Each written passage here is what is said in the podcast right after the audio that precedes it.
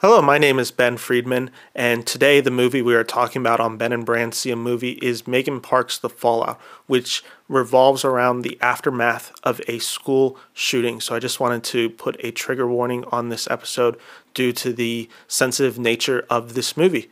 And with that, we're just going to jump right in.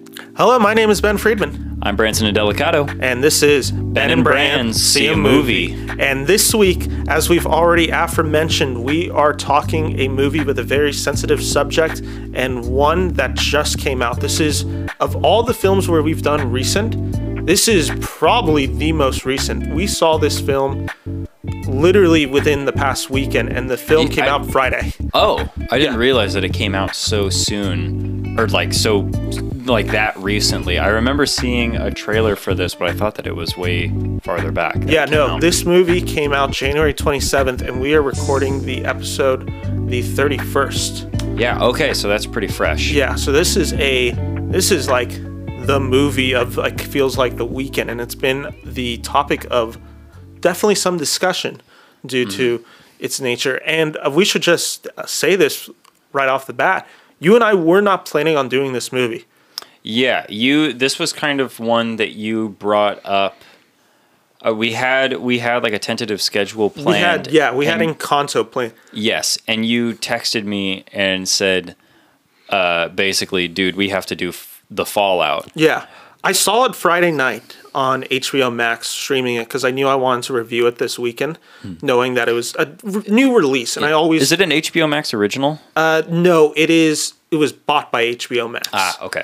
It premiered at South by Southwest. But yeah, I knew that because unlike last year where I ended up just skipping all the movies, and then at the end of the year, I'm like, oh, I really have like 50 movies I really want to watch. Right. I'm like, maybe this year I should actually like space it out and try to do like the main releases each week, at least one or two. And so I'm like, better way to do it. Okay, so The Fallout's streaming, because I'm not going into movie theaters as of this moment. I think I'll probably start slowly going back, but just due to how bad Omicron got there for a little bit. Right. I was being a little bit more hesitant. So I've been doing the streaming ones way more often.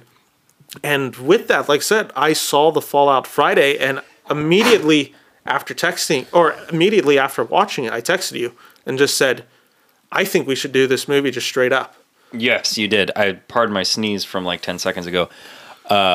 Yeah, this was one of those films. I did a similar thing to you with Bo Burnham's Inside, but it was for an entirely different reason.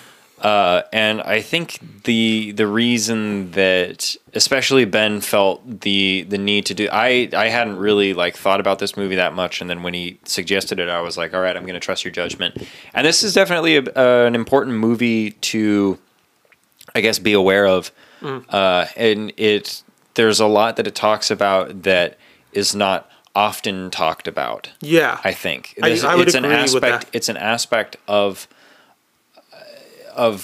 gun violence, and more specifically school shootings, that we don't really think of. We just kind of think of the event itself. Yeah, and we don't think of the healing and coping and trauma that then those events would then induce on a person. I think it's often isolated in, and I feel like I'm guilty of being not calloused, because I don't think I'm calloused. Every loss of life is obviously a tragedy, but I think it's really easy to not consider the individual in stories like this, where, it's an act of terror or a school shooting or, something that claims a lot of people's lives. I mean, even COVID to a certain degree, a lot of the times it's just kind of reduced to a number. Yeah, sometimes it's just the number, and we don't actually feel the weight of like loss of humanity. Or if we do, a lot of times we put the emphasis, and of course rightfully so, on the loss of life. What I love that this movie does right away is this movie's emphasis is on the ones who survive, the survivors of it.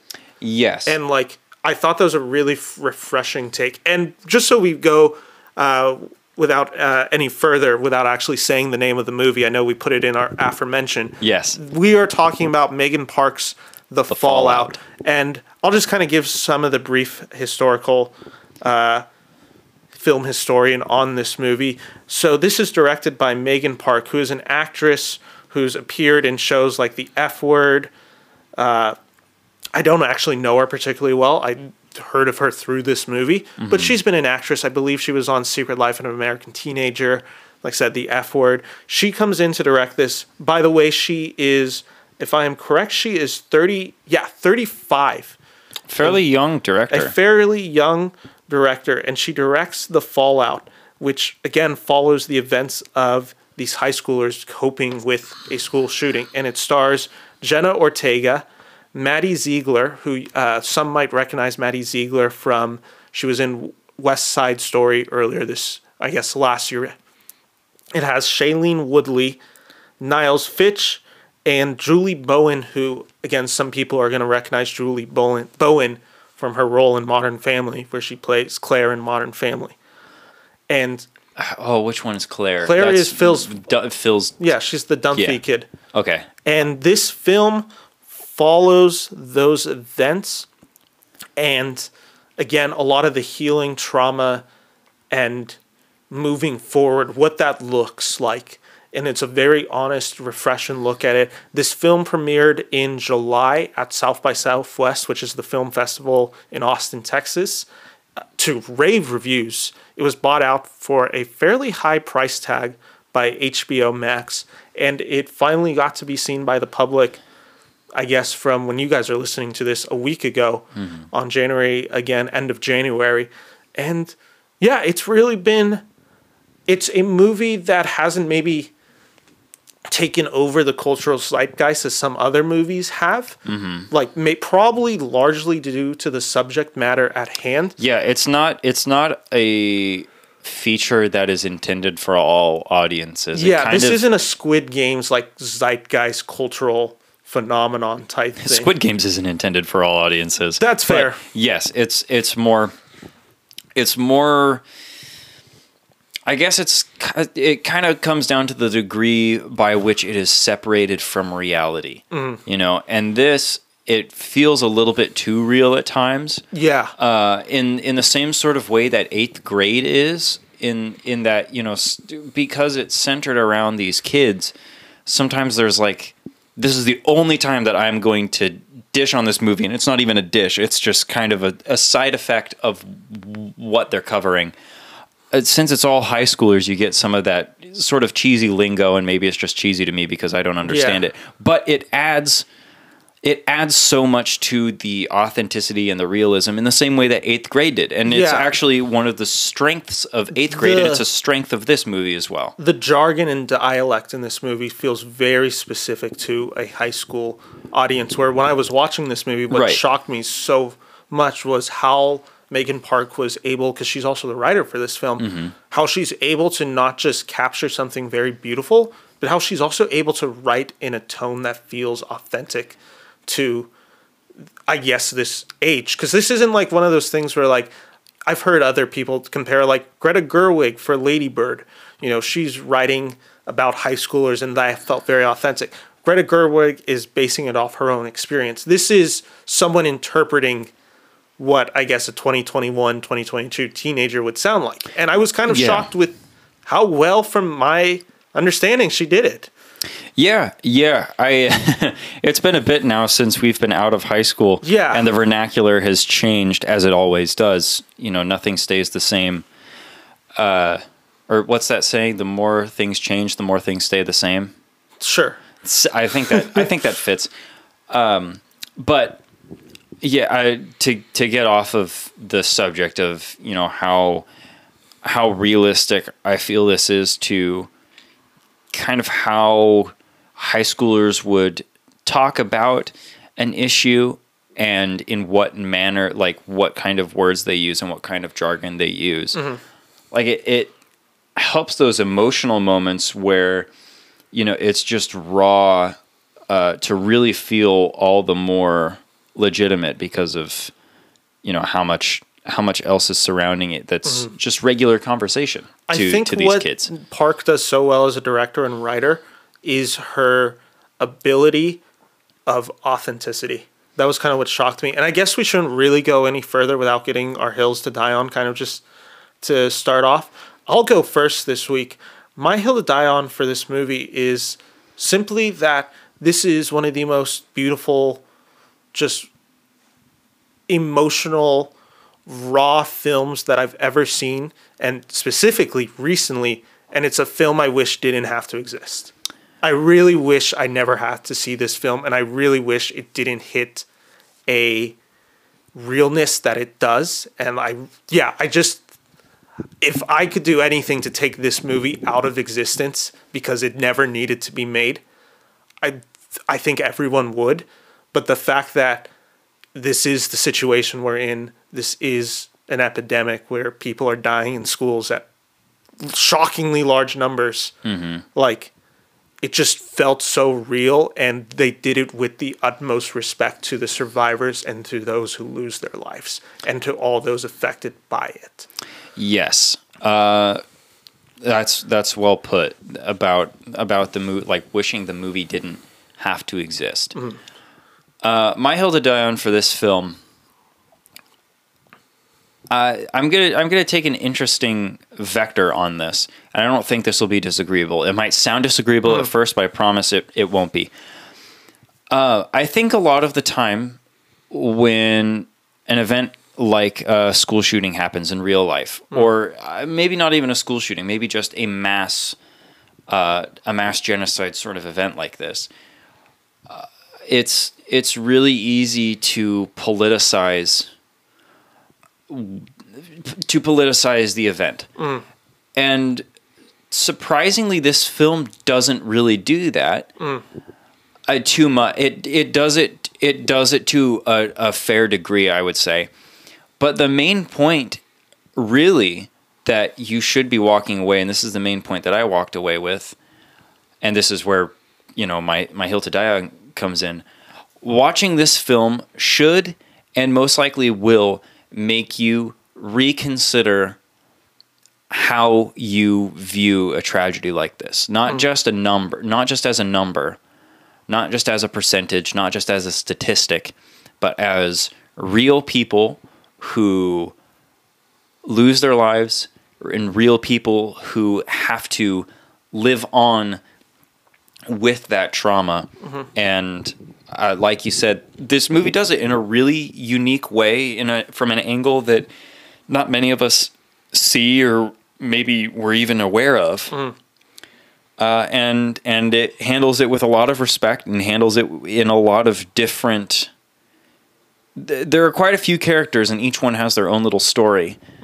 And we see, you know, the different angles of this sort of story, those who lose someone that's directly close to them, those who are kind of brought together by experiencing the trauma together. That's like a psychological thing where people who experience trauma together, even if they were strangers, it strengthens a bond. It creates a bond and strengthens a bond that's there. I mean, in a lighter sense, that happens a lot with people who donate organs a lot, and then they meet the person that their organ donation, you know, saved their life or something. Yeah. So it's a neat look at all that. Yeah, and let's get back on a point that you said earlier, because I think that's where a lot of people who were going into this movie probably expected the movie to kind of take the road it was going to take, which was probably more of like the movement that follows a mass shooting, which I guess if you would say that, that would probably be more of the quote unquote politicized nature of it. And I don't think by any means that necessarily would disqualify that from being a good movie. Like, I think you could make a really amazing movie out of this. Yeah, that's not what I was saying at all. I know that's not what you were saying. I think what was so shocking to me was how character-centric this story felt. I really thought going into this was going to have, I don't want to say a larger message, because this film has a very loud message to it that is very apparent when you watch this movie. But this definitely puts the emphasis on character first and healing and trauma. Mm-hmm. Like, this is a psychological study more than it is a commentary on something larger, I guess. While being a commentary, because that is very much, I don't want to say that this isn't mm-hmm. a commentary. This isn't like something like, I'm trying to even think of a film from a few years ago, The Hate U Give, which is that movie where a young African-American woman sees her boyfriend gunned down by police and then starts the movement, and, you know, based on a book. And that one's, again, talking a lot of more themes of Black Lives Matter, a lot of that. This film doesn't hit on that type of elements post-school shooting. It really does keep it centric on its 1 to 5 characters. You're really just watching the aftermath of it. It's a microcosm of what might be a larger thing. The stuff larger is going on. Like, it mm-hmm. is fully happening in this film. It's just that they're dissecting it. So they interact with it, but mm-hmm. they're not necessarily a part of it. It's just the world they now live in. Which does a really smart thing with this movie where it does put all this, like, everything going on. They do it in a way where it feels overwhelming for these characters, because it is overwhelming for these characters. Right, and they deal with that sort of overwhelming feeling, that weight, in such different ways that make this movie interesting, as I said before. And, you know, another aspect to, like, the whole way that this sort of issue can get politicized. This is a film where ethos and pathos, like the emotional and the ethical, is important, and that's the angle that the movie needs to take. Yeah. It doesn't have to be, not everything has to be a logical argument where it's like, okay, let's look at the facts, let's look at the statistics. I mean, that's important and has its place, but this story needs to be told with the emotional element as the driving force. Yeah, and I know you're not, like, disqualifying the logos. That's not what you mean by any point. No, absolutely not. Because the film also does deal with the logos of it. Like, very much the end feels like an argument of just the numbers at points where... Yeah. Oh, that ending, we'll get into it. But... Again, there's some films where it's like you just have to start at the beginning, mm-hmm. and this one's one of them, because this scene right from the top, knowing what you know about this movie, mm-hmm. you're unsure exactly where the school shooting happens. Right. You know it's going to come, and if it's called The Fallout, you probably expect that it's going to be a little bit earlier in the film. You don't exactly know when, though. This film... hits it within the first 5 minutes. Yes, very quick. You know, you have Jenna Ortega's character goes out to the bathroom to talk to her younger sister who just gets her period. She goes into the bathroom. She then meets Rachel Ziegler's character. And that's where it starts. Mm-hmm. Like, within probably 3 minutes of the film, everything just, all hell breaks loose. And... what I was so amazed with this movie, because I've talked about there's some things I just don't want to see on film. Mm-hmm. You know, that was one of the criticisms I had recently for the movie The Last Duel, which regards around a character being raped. Mm-hmm. I didn't necessarily want to see the rape happening on screen, even if I thought it was done in a fairly tasteful way. Mm-hmm. Going into this movie, that was kind of the same issue. I know exactly what you mean, but that's an inherently strange sentence. I know, but it's like it's the same issue that I had with Game of Thrones, and it was one of the reasons why I didn't really want to watch that. Sometimes you just don't want to view something, and going into this movie, that was one of the biggest issues I had going into it and fears. I'm just like, I don't want to see a school shooting. That could come off super insensitive. Mm-hmm. I think it could do more harm than good. It's a fine line. Yeah, if it happened, it would be a hard rope to tight walk across. Yeah, because you don't want to do anything where it's like glorifying the shooter. You don't want to do anything where it just feels overly emotional. Not overly emotional, but you don't want to do anything where it just feels melodramatic.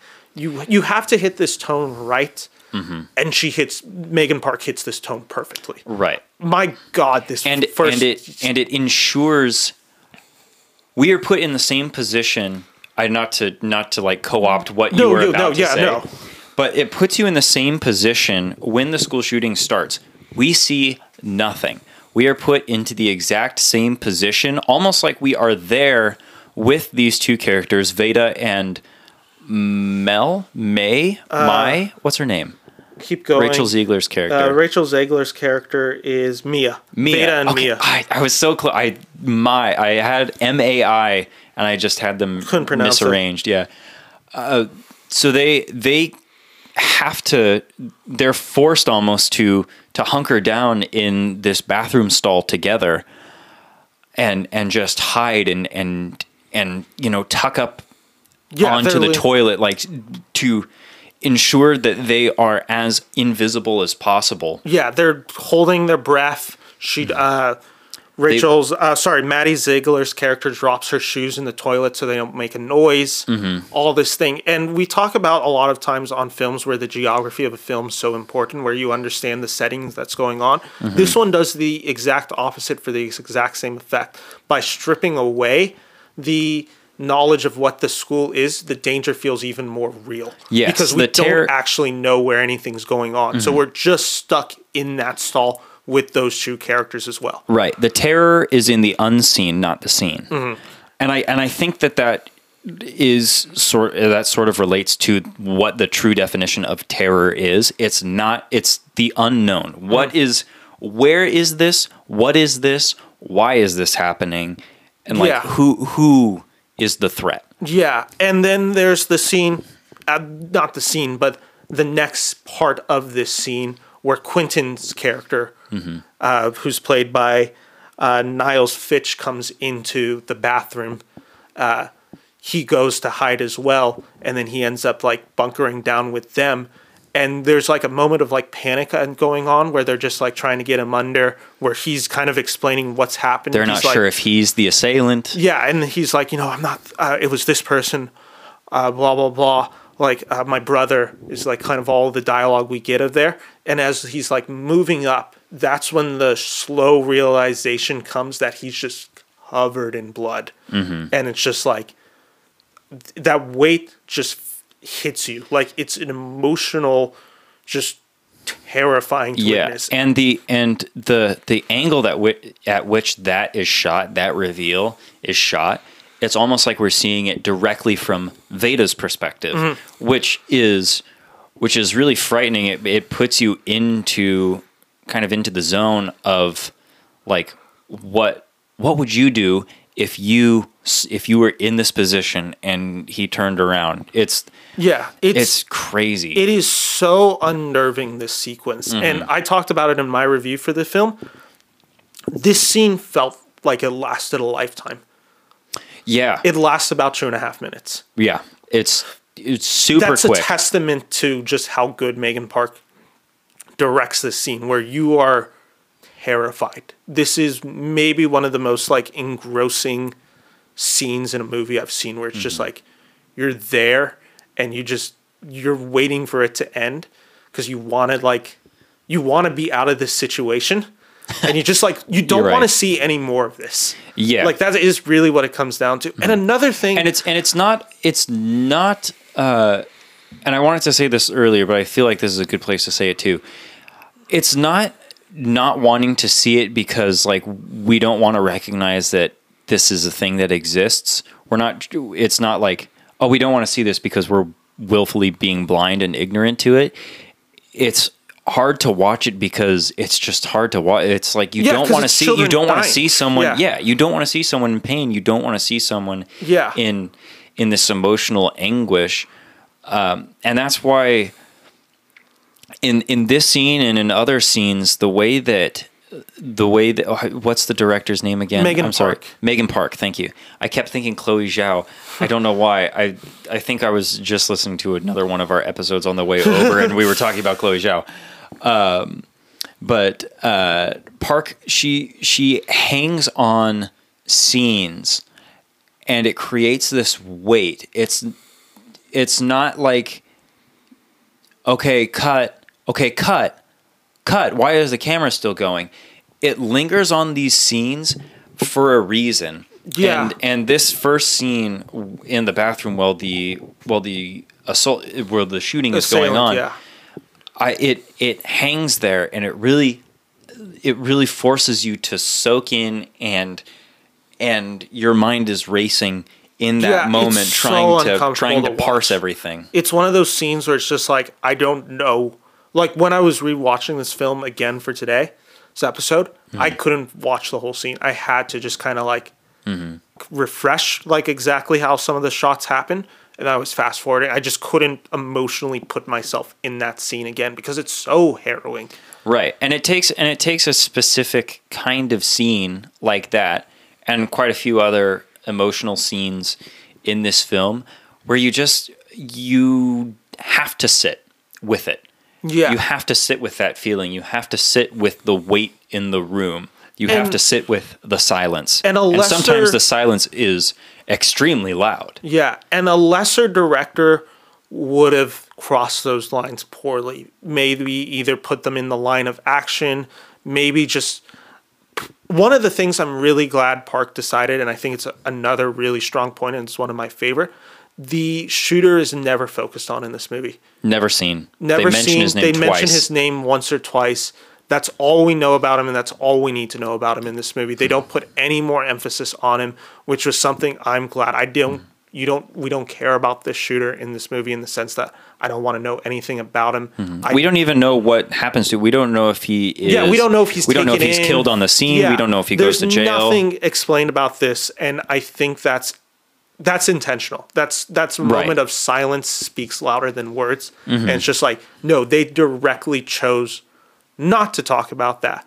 Like, there's been lesser ones, like with 13 Reasons Why, the season 2, which I didn't watch, but I did read enough of the discourse going on about that season 2. I believe it's finale. Maybe it was season 1, but I think it's season 2, where, you know, the character pulls out the gun. They could have done a scene like that to kind of just like, even if it was quick, they could have just done it like to kind of just start like, this is happening, and then they cut back to the bathroom. We don't get that. Yeah. And it's so much better that way. Way better that way. Because that's the issue of once you start getting into glorification. And it also is what that would have taken me out of the movie. By being in the bathroom and the camera being handheld, and by the characters being so isolated, it's just the two of them. It's just Veda and Mia in the bathroom until Quentin shows up. Yeah. And the three of them give such great performances in this scene. Really, like, jaw-dropping, so, like, skin-tingling, authentic, like, hyperventilating.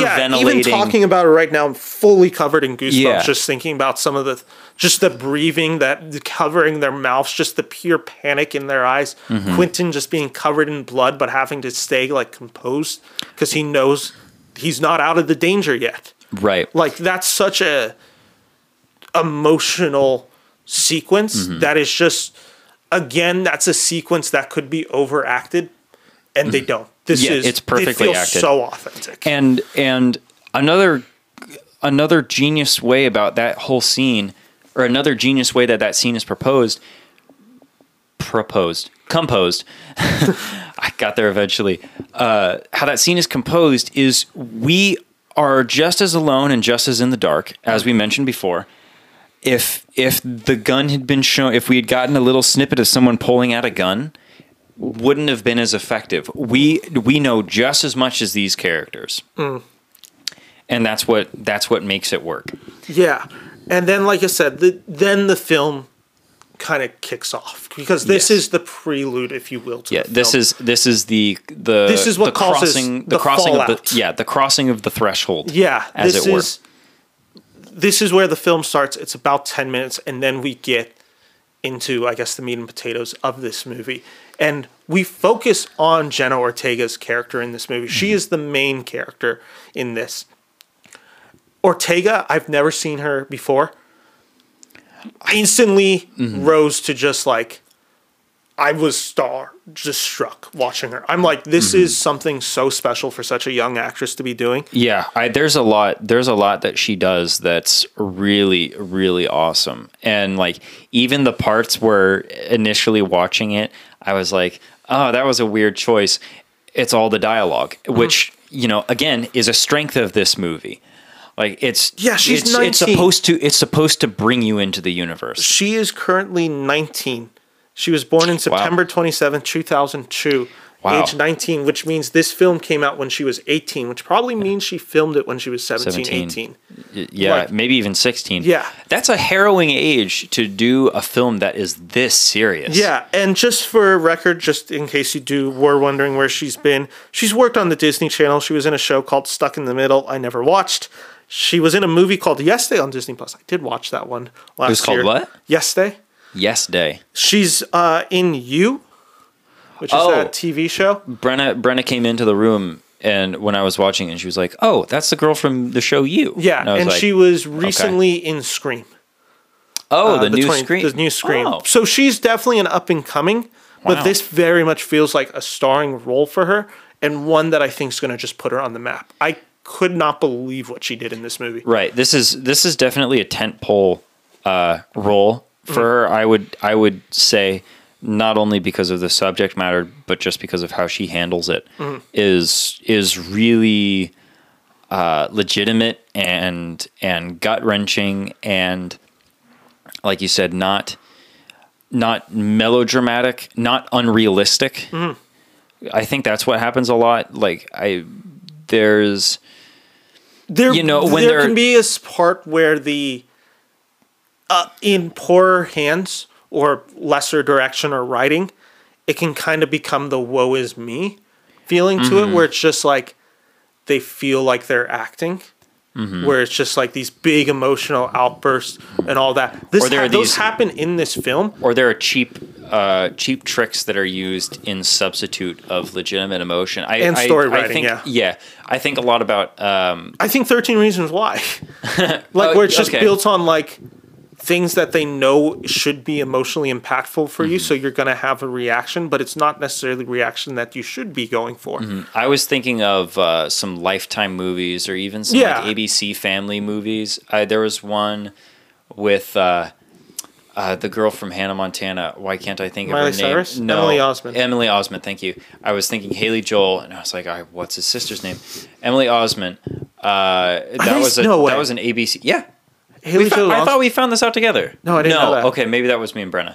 I did not know that. I hang out so much with you, and I hang out so much with my wife. Things start blurring. But there's a film with Emily Osment where she I don't even remember what is going on in the film. There have been plenty of YouTubers who've talked about it, but there are like some really lazy tricks that happen, or really lazy writing that happens, and they use music to really tug on your heartstrings. It's one of the films where that song by Sia gets and breathe me in. Oh yeah. Do do do do do do do. Yeah, where it's too heavy-handed. Yeah, it's so heavy-handed. Use of music is often like such a crippling thing. Oh God, which we haven't even talked about. In this movie, it's used very tastefully. The music in this movie is like astonishingly good. It's by Finniss O'Connell, who I'm looking up what else they have done right now. Wow, they have done. You're talking about the score, correct? Not like the soundtrack. Yes, the score for this movie. He is known for his role as Alistair in the Fox musical comedy drama Glee, which is interesting. I did not know that. Well. But yeah, it's just like. What he's able to accomplish as a composer in this is just like the music's so pitch perfect. Like I don't even can't think of a specific tune. It's just like all of it fits the emotion. Like it does carry it forward. Right. And in composing, I would say, I feel like I'm almost positive that I'm not the first person to say this. The silence in a score can be just as important, if not more important, than the actual music of the score. And this goes back to what I was talking about earlier. Sometimes you have to let a moment just sit and be silent and just let the emotion and the weight of the room speak for itself. Yeah. And it's balanced really well. One of the components that this movie does really well is when we're now in this scene with Jenna Ortega post the school shooting, her just kind of being in this like, not slump, but it's just full-on numbness. Like, you literally, she can't feel a thing because it's too shocking for her to absorb at this moment. The thing that I'm so glad this movie also did well is the family dynamic of this movie. Because I think, again, it's one of those things, one direction too far, it falls off. They, we talked right before this episode about Eighth Grade and Best Movie Dads. And that's really easy to compare to this film, especially with the family dynamic. I think so too. And with the family dynamic in this movie, it's beautiful. Like, there is so many scenes where with just the mother, the father. There's one scene in the movie with the sister, which is just heartbreaking. I got a little teary. Yeah, this scene, because we don't have to go linear. Yeah. This scene is basically where there's been like kind of this weird dynamic between Jenna Ortega's character and the sister throughout the whole movie. Amelia is her sister's name, yeah. And it doesn't get fully resolved till near the end of the runtime, where the sister essentially has a line like you hate me, obviously.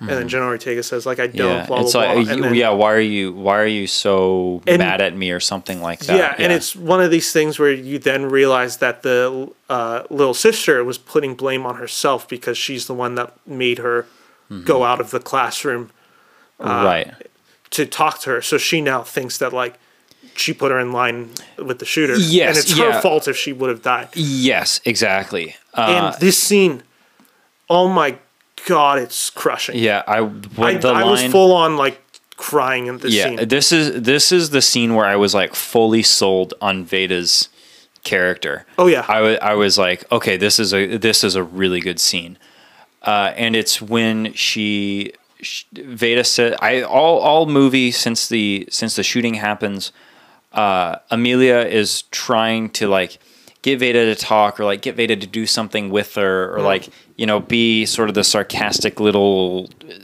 goofball. The 12-year-old sister. Just like trying to get something out of Veda, and Veda is always just in a slump, which is, you know, completely. She's understandable. Going through, she's still she's going through coping. It. Yes, and in this scene, Veda says to Millie.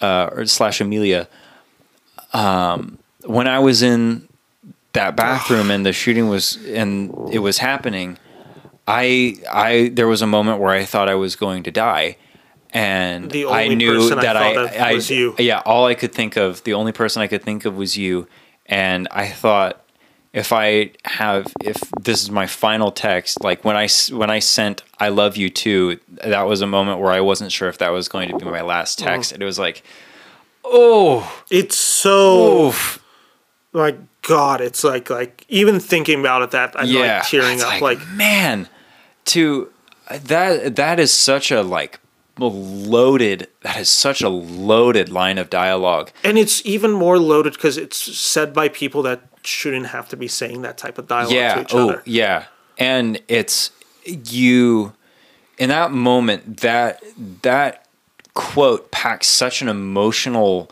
punch. Like nuke. It's like an emotional nuke because it carries like this anger towards the fact that this happened, the confusion as to why this would even be a concern for someone who's 18 or no, in the film it's not really clear how old she's supposed to be, but she's in high school. Confusion as to why a 16-year-old or a 17-year-old should have to say this to their 12-year-old sister, and the sadness of like all this pent up sadness that Millie has, and this misunderstanding, and that's such a like emotionally dense. It's very raw. Thing. It's a very raw scene. Yeah, and it's not. I'm very wary. I'm getting a little bit less wary in my mid-20s, but I used to be very wary of emotional bait, and I like to think that I still am. It's one of the reasons why I hate the song "Christmas Shoes," which we've talked about on the show before. But this is not emotional bait. This isn't cry bait. This feels real. Right. Like, yeah. I agree. It's one of those things that even talking about it, there's a few other scenes like that where it's just like one of the scenes that I was just like floored by like how well they were able to capture an idea or even like a setting was the therapy room with Shailene Woodley, mm-hmm. who is not in the movie for very long. She's mm-hmm. in the movie maybe a total of 6 to 8 minutes. Mm-hmm. She gives a nice performance. I haven't always been like super big on Shailene Woodley fan, but what she does in this movie is kind of shocking, like mm-hmm. how humane it feels. Like, yeah, it feels so nurturing and safe. Mm-hmm. Like just the little and it's poke. Natural. Yeah, and there's also like, you know, there's almost like an idea that the therapist should be stoic. She's not. Yeah, you see her like. Hiding behind the legal pad and the spectacles. Yeah, in this you see her kind of in pain, where she's just like, it's kind of that same feeling where I'm like, she wishes she didn't have to be talking about this. It's sort of like a good youth group leader or something like that, rather than you know the psychiatrist. Like, how does that make you feel? Yeah, it feels like someone who actually cares about them. Right. Which, like I said, she gives this like really nuanced performance in those just the little amount of dialogue mm-hmm. that she has, where it's really her kind of getting Ortega's character to open up mm-hmm. for the first time and just like admit like, no, you're not well. Like, yeah, especially in the second session. Yeah, and it's one of those things, again, with like Woodley basically says, like, no, you are not well and you should not be well. Like, don't put this type of pressure on yourself to be well. It's healthy to show emotion. Yeah, sometimes. And you should be like, she has a line of something like, you should feel like anger, you should feel sadness, you should feel lost. Mm-hmm. Like, you should be feeling these emotions. Don't bury them because that's all that's going to do is cause you further pain. Mm-hmm. Like, it's just these two little sequences that just like amount to so much in the film mm-hmm. without actually needing to say that much. Yeah. And the way that, is it Jenna or Jenny Ortega? Jenna Ortega. The way that Jenna Ortega delivers her lines in those therapy sessions, especially the second one, is really neat as well, because she delivers it exactly the way that I think a lot of kids would do it. Like, oh, I don't want to get she kind of starts off like jokey, right? Yeah, kind of she's jokey. Trying to put the safeguard on, right? And like, you know, oh, I don't need this. This is kind of silly, but and in reality, it's exactly what she needs. Like one of the many things that she needs, She starts off by just saying like, I don't know, I'm always just been kind of a chill, low-key person, so I'm good at just kind of keeping things low. And that's when Woodley as the psychiatrist is like, or as the therapist is like, you know, that's not always... She does a really good job of just like prodding, but gentle. It's just kind of like, gentle she says prodding. Something really nicely, but mm-hmm. it allows for that openness to now exist, right? Like it never feels intrusive. Her performance feels very natural mm-hmm. and at times kind of emotionally cathartic mm-hmm. and I haven't you know ever been to therapy. I haven't really felt like I've needed to. Like I feel like I can look at my life fairly objectively and mm-hmm. say like I think everyone needs that at some point, probably. So I know that I will need it or feel like I should go at some point. But I feel like that was a fairly legitimate portrayal of like what a therapist should be. Mm-hmm. I agreed. Mm-hmm. I totally agree with that. Mm-hmm. There's a performance we haven't given much speaking time to, and that's... how do you pronounce her Ziegler? Name? Ziegler. Is it Maddie Ziegler? Maddie Ziegler's character. We said Rachel Ziegler earlier, and I think Rachel Ziegler is another actress who's in West Side Story, but I don't think her last name's Ziegler. Yeah, but I'm just getting it mixed up. But it is Rachel is. I'm pretty sure another actress in West Side. This is Maddie Ziegler. She does another just clip that is completely bonded because they shared this really traumatic experience together, and they're the only. It's not that they're the only two people who can relate to this experience, but they're the only two who can relate to this microscopic, larger experience. Right, this one part of this larger experience. Where it's just like, no, we were there together, and at that point, we both thought we were going to lose our lives.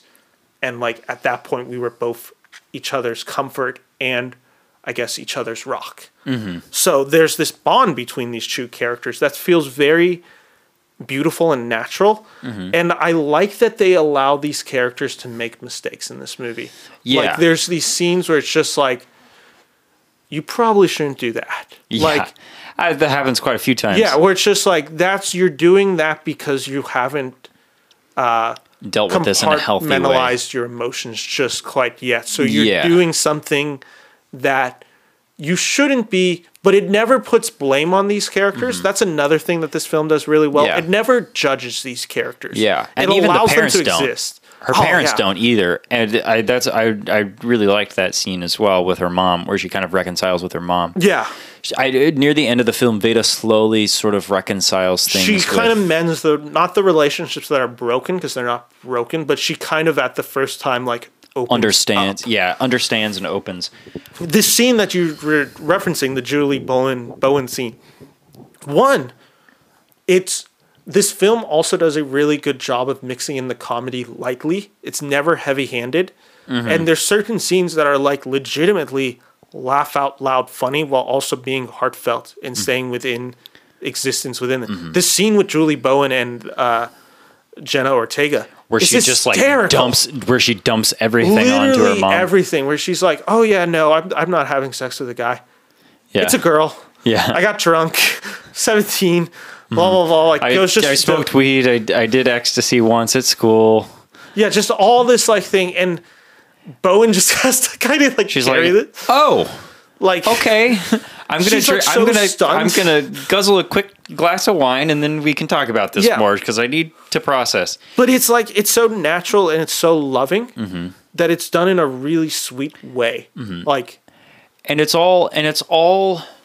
I think something that it's not directly said, and I don't think it needs to be directly said, but I think her mom in that moment kind of understands that, like, even though she's still processing everything that Veda just dumped on her, and she was, like, totally honest about it, which is very bold of her to do in that moment, but I think she realizes that to some degree this was Veda trying to feel something. Mm. And I think that's, this is Veda opening up. Right. And specifically with drugs, I think a lot of the time when someone experiences something traumatic, that artificial high, is something that I think a lot of people feel like they need to turn to in order to feel something, which is sad and indicative of a larger issue. Yeah. And it's that point where drugs aren't necessarily looked down on this movie, but they are shown to be how they can be abused, especially when you're going through trauma, that they're taking it to numb something. Mm-hmm. Specifically, Maddie Ziegler's character, she's kind of drunk, high, or drinking throughout the film to kind of like get through something, which again, Megan Park never casts judgment or disparagement on those characters for like doing those actions. It's like she understands that this is probably what a lot of people would do, and it's a completely natural response to deal with something so unnatural that's happened in their lives. Yeah. And Mia and Veda, especially Veda. Stumbled over my words. Especially Mia feels, I think, really alone. Yeah, because her parents aren't there. Yeah, her parents aren't there. She never leaves the house. And I think that's where Mia is like kind of an interesting story where there's like, as you're drinking or as you're getting high, like that's not something that you're thinking about anymore. And when Veda's around, that's the one bit of non-loneliness that Mia has. So everything kind of goes in the direction of Veda. There's a few lines with them, too, that is just so sweet. There's the line where, at the very beginning, when they first talk, basically, after this event, I forgot, Ortega's character says something along the lines of, like, "Oh, I've only been having nightmares." And Ziegler's character says something along the lines of, like, "I have to sleep to have nightmares." It's this honesty that they can both have with each other, because again, it's the fact that they're the only ones who've experienced this specific thing, mm-hmm. and they experienced it together. And at that point, it just breaks all like social norms of the school. Like, it no longer feels like, you know, Ziegler's character is supposed to clearly be the popular one, and it feels like Jenna Ortega is not necessarily the outcast in the school, mm-hmm. but definitely a little bit more of the not loner even, but just like clearly not the level of popularity that Ziegler is. I mean, Ziegler's in the movie supposed to be this like fairly big TikTok star, right? In there, like there's just a clear like popularity level that kind of vanishes through the film, and it never is even talked about. Like, it doesn't matter. And I think that's another thing where it just shows that all these things that we hold artificial, mm-hmm. in the wake of something can just become so meaningless. And that's what their relationship feels like. It's now like all the walls are down because we went through this together, mm-hmm. and it allows for they have moments of open and honest discussion, mm-hmm. with it. And there's also just moments of just complete vulnerability. There's one of my favorite mm-hmm. scenes in the movie, and just a great just performance line from Ziegler's character, is where Ortega's about to leave to go home, and Ziegler just out of panic, like almost just whispers it, like it kind of like escapes her throat, yeah. just like, can you not leave tonight? Yeah. Like, just, I don't want you to leave. Yeah. Like, it's just like, can you just stay here until I fall asleep? Where it's just a pure moment of just like, I don't want to be alone right now. Yeah, emotion, where it's just like, I need you right now because you're the only reason I feel safe right now. Right. And you know what? This is a little bit of a joke, but not so much. You know what we were talking about with lesser directors and like using music as a crutch. Yeah. So that would have been a moment where a lesser director might have used the Sam Smith song "Stay With Me" as a crutch. It could have been one of those moments where, also because of what happens to the characters later on with their relationship, it would have probably been, again, a lesser director not using subtlety in this. Because this is another point of this movie that we haven't talked about. The fact is, like I said, Ortega's character basically discovers that she's a lesbian. Or experimenting, because she has. I think that's also more a relationship with a guy. Yeah, I think that's movie. More what it is. I think it's. You're right. She's not a direct, like, just straight up, like, I think fully attracted to women. I think she's experimenting. I think it's some level of curiosity and some level of experimenting, and also at least in the character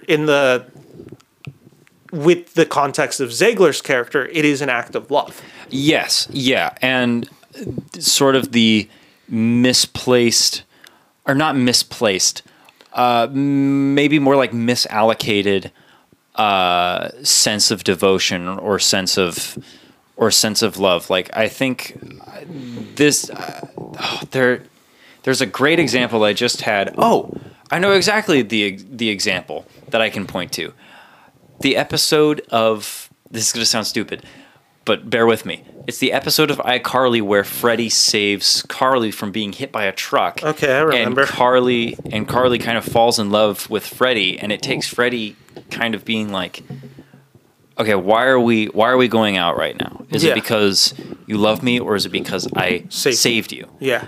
This one's not quite. Sorry, go on with your point. Yeah, I that was pretty much the end of it, but that's kind of the parallel that I was drawing, and it's, I don't think it's quite that.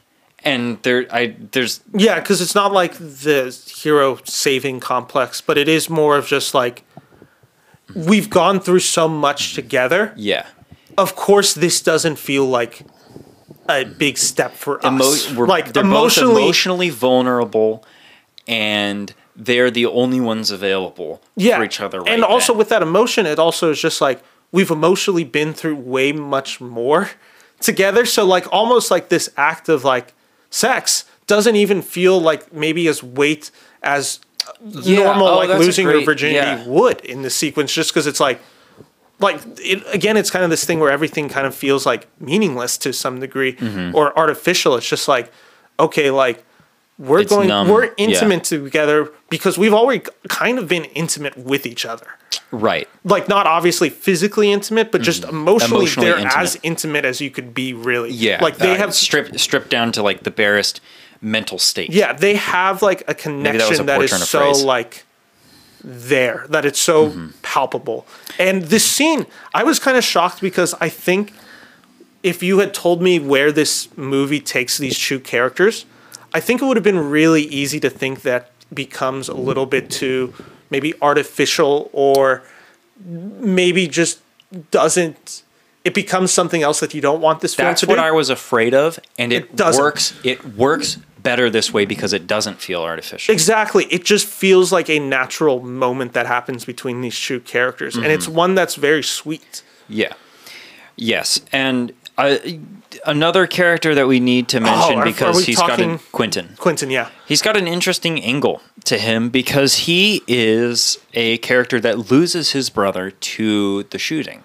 Yeah, that's, again, he's the character that we mentioned in the beginning. He's in the bathroom with them, and he's covered in the blood of his brother. I really like his name, Niles Fitch, correct? Yes. Really talented. Why do I know that name? He's been in a few stuff. I know him from Roman J. Israel. Denzel Washington's Rowan J. Israel, which nobody saw besides me. I just figured out why. He's in This Is Us. He's in This Is Us. Oh, and that's what it is. That's where I've seen it before. You know what I was thinking? I was thinking Miles Finch, which is Peter Dinklage's character in Elf. Yes, this is Niles Fitch. Yeah, this is Niles Fitch, not Fitch. Miles Finch. So, sorry about that, Niles. Yeah, he if you're listening. He's really good in this movie. He is really enjoyable. He's one of my favorite side characters. He's the different character that we're going through with this, where his journey is very different from there.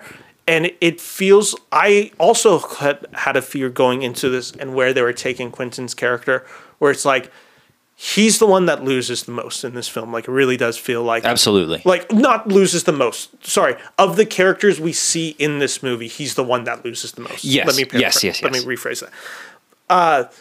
There could have been, again, a lesser director or script would have kind of made him the crux to Jenna Ortega's character.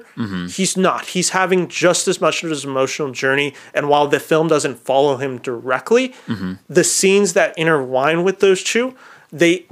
They add as much to his character development as they do Ortega's character development. Yes. And specifically, sorry, the scene, obviously in the car, which is kind of one of the last scenes we see of Quentin. It's the scene where it's like Ortega and him kiss. And it's this realization where he's like, he's almost like, he's compartmentalized his emotions a little bit better. You also kind of get the idea that he has allowed himself to grieve, and allowed himself to be in the company of others, to have a support system. Yeah, he's healing. Yeah, where Veda has sort of... Veda is in this moment where at this point of this film, she's not healing. She has made her circle very small. Yeah.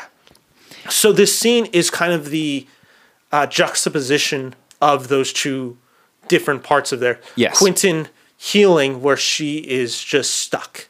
Right. She's in the rut. She's still spinning. Yeah, she's still spinning her wheels. Yeah, and this scene, like I said, it's a really emotional, impactful scene. One, because of how sweet Quentin is in this scene. He like full on makes it like he's so sweet throughout the whole movie. Yeah, he does this whole thing with her where he's like, no, like, this isn't like your fault. This isn't my fault. Like, yeah, it's like, don't feel bad for what you just did.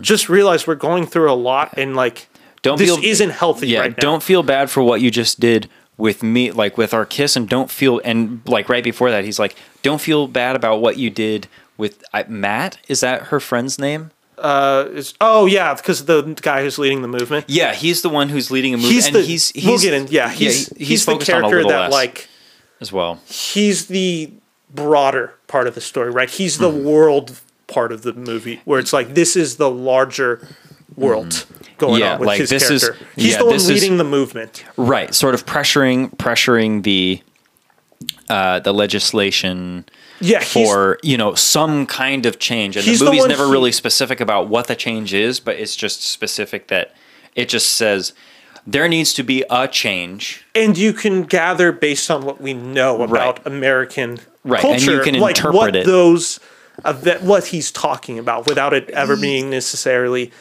explicitly said. Yes. His character, again, offers that kind of more broader thing with it. And he also is another way of coping where, you know, they're going through different healing. He's going through action. He feels like there's kind of not a righteousness to this thing, but he sees this as a thing of like, I survived, and so I don't nobody should ever go through what I just went through. Yeah. So me not doing anything feels wrong. Like he has this just emotional reaction to react. Going back to Quentin though, like I said, that scene, it develops both of their characters in a really sweet way. And it's kind of that wake up call for Ortega's character where she kind of realizes like, I'm spiraling and I shouldn't have done that, because she shouldn't have done that. Yeah. Like, I am devoting emotional energy in the wrong directions right now, and they just need to be more. It's a little bit too scattershot, and it needs to be more focused.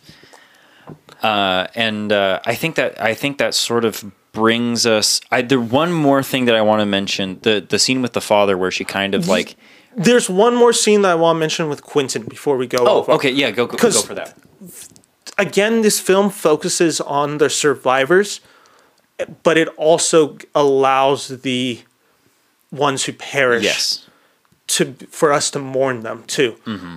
One of the most impactful ones is, of course, Quentin's brother, who we, again, they go to the funeral to kind of support Quentin and just be there because it's their classmate and they went through this thing with Quentin. It's the next scene though. It's where she's in her bedroom and she opens up kind of this jewelry case, and she puts Quentin's brother's the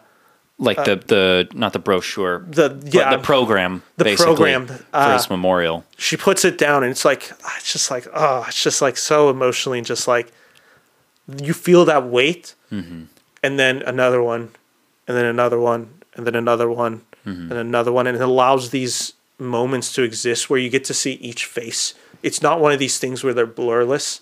Or they're blurred, so it's just like numbers. It is really like you see this. This is the face. You see this. This is what they looked like. This is their race. This is how they dressed. Like all these things. Like it's like, no, these are real people. And like I think I ended up counting about 8 or 9 pamphlets, because it's implied that she goes to all of them, or at least a good number of them.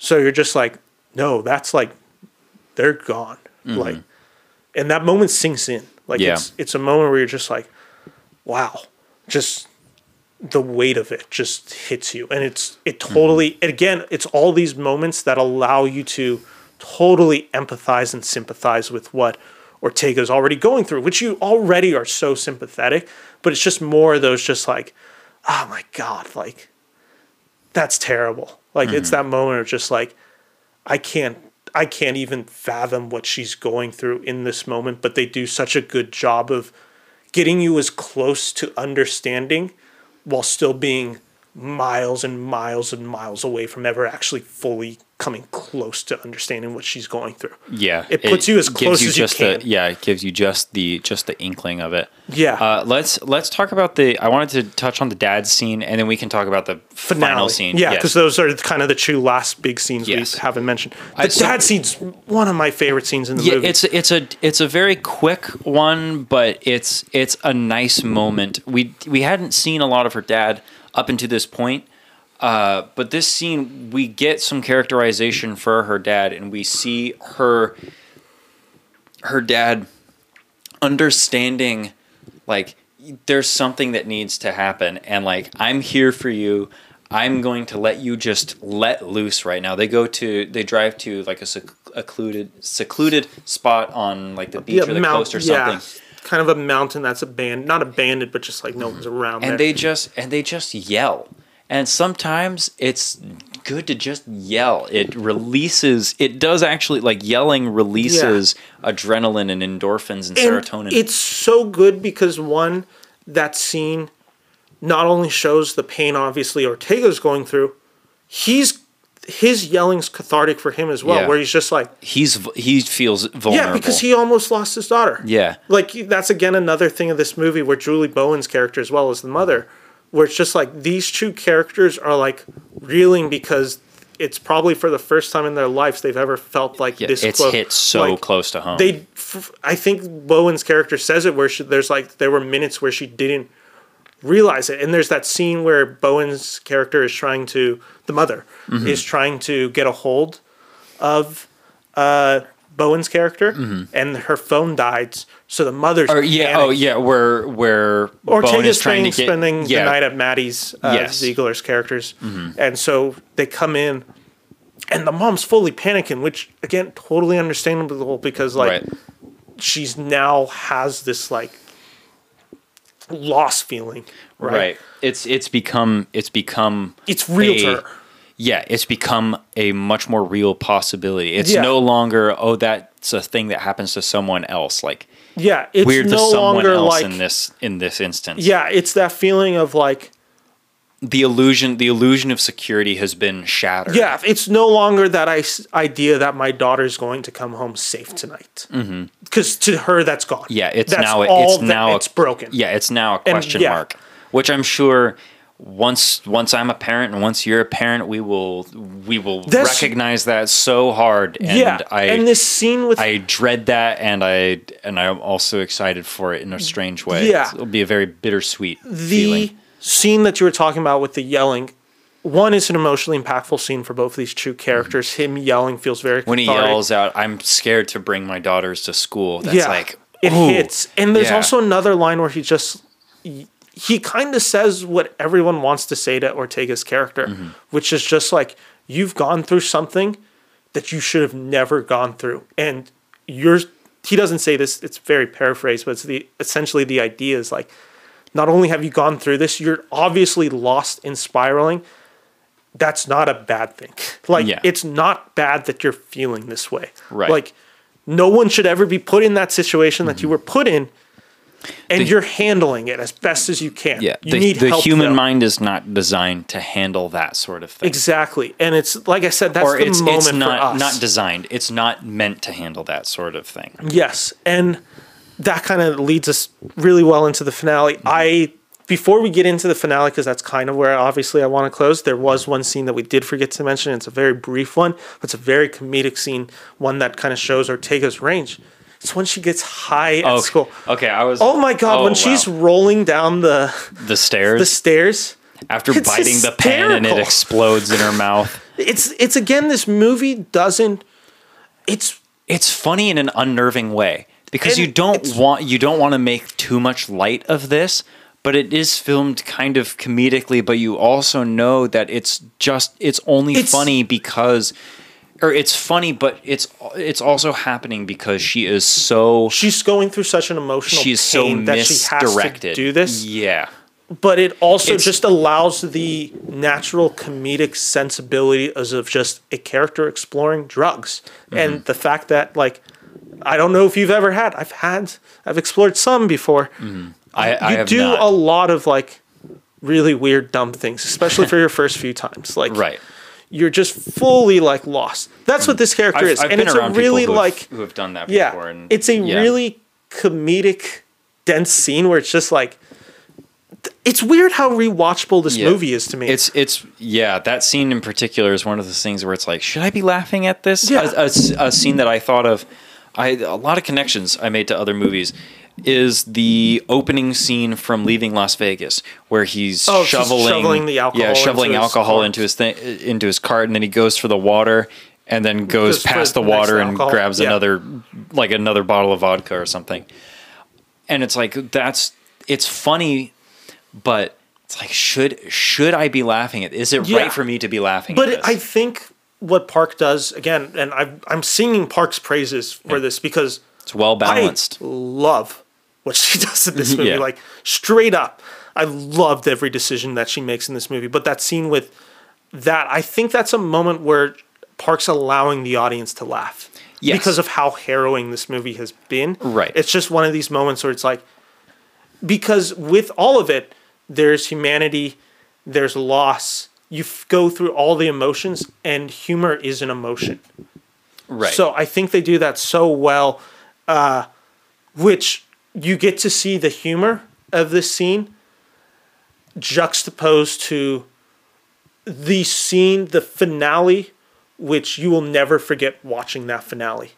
Yes, the finale is hits. Like whoa. This is another loaded scene. This is the first day that Mia, who has been a dancer and she's been away for a while, but she's finally going back to the studio to dance with others. And Veda is waiting outside the studio for Mia to come out. And there's this brief moment where she's just happy, the sun's hitting her. There's some contentness. And then she gets a push notification on her phone, and it says, breaking news, 12 students confirmed dead in Ohio high school shooting.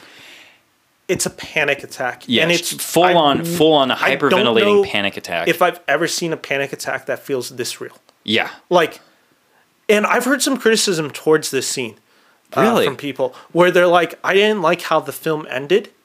I actually don't know if you could have ended the film any other way. This is a really good way to end the film. This is like, because I think this is that scene where obviously this is all set in a reality that we live in American culture right now in society.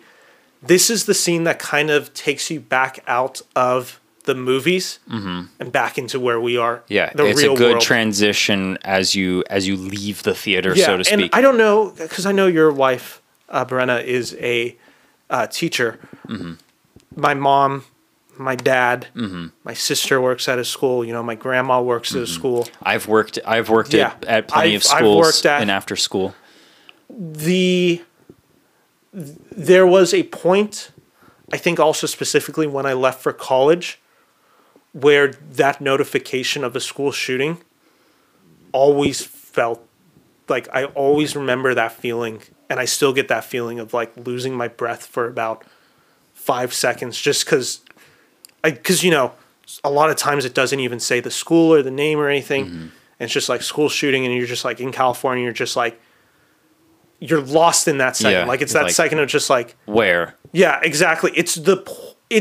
It's not again the level that she has it, but that was the moment where I just broke down, just full on, where I'm just like, because I understand that feeling. Not to the degree that she does, but I have that feeling of seeing your phone, seeing that, and just opening it, and just with the worst thought in your mind, just please don't be these two schools. Yeah, I need it to not be these two schools. Like the most selfish thought you could have in that moment is just like, absolutely. Let this happen to not me. Like I can't be there. I can't deal with this. Like absolutely, I don't know what to do. And then you read it, and then you're just like, it's a different type of weight. Yeah, where it's just a weight relieved, and it's also just a sensation of just like someone else saw that notification and didn't have the same. What happened? That's a really profound. That's like I said, why that ending for me when that happened. I full on broke down. Yeah, that's like one of those. That's one of those like moments, sobbing my eyes out because I'm like, that is the realest. It's taking an emotion that I've had and putting it on screen and putting it as close as I could describe that sensation in that moment. Is that feeling? It's one of those few moments where I've like legitimately gone like, oh my God, in a film because it's like, it's so crushing. It serves so many purposes, like you said, it brings you back into the reality that is unfortunately the one that we're in, and it brings back that idea of like what we were talking about earlier, where that's the logos, that is the numbers. This is purely the part of like, no, it's like this isn't an isolated incident. We can try to pretend all it is in our life that like this only happens this time. The reality is that like, that notification comes way too often for her and for me and for a lot of people in America right now. And it also shows that it's not just the recovery process isn't just an isolated incident. It's an ongoing carrying that. There is always that weight, and you know, there will always be that scar, and there will always be healing that has to be done, and you know, you'll be mostly healed, you know, but the scars will never fade, and the scars will never disappear, but there's always going to be something that is lost and broken that day. Yes. That can never be found again. And it's just the sad reality of the situation. And what this finale does so well, and why I disagree full-heartedly with people who have criticisms towards it. Yeah, I don't understand that. One, it's the emotions. Just the emotion. Ortega, it's the best acted scene Ortega has in the movie. This breakdown's deafening. Like, deafening to your bones, chilled. Yeah. I've never quite seen a scene like start this. To feel a little short of breath, too, along with her. It's that well acted. It's that emotionally impactful. It's that relevant, where, again, it brings you back into the real world. And it is just that sensibility of, like, I don't know how else this movie could have ended, because at some point this movie can't have a fully happy ending, because there can't be a happy ending to this event. There can't be a happy ending to a school shooting. Right. There is always going to be moving forward and healing and coping. But at some nothing point, good will ever, like, I don't want to say nothing good, but it's the change that will be made from this or going forward is just trying to fix basically a mistake that should have never happened. It feels like, I don't know if I'm describing that correctly. I think I see what you're saying. But it's just like, yeah, you can't, it's impossible to move forward, I think is what I'm saying. And with that, that's kind of our, that's just our thoughts on The Fallout, which we broke down.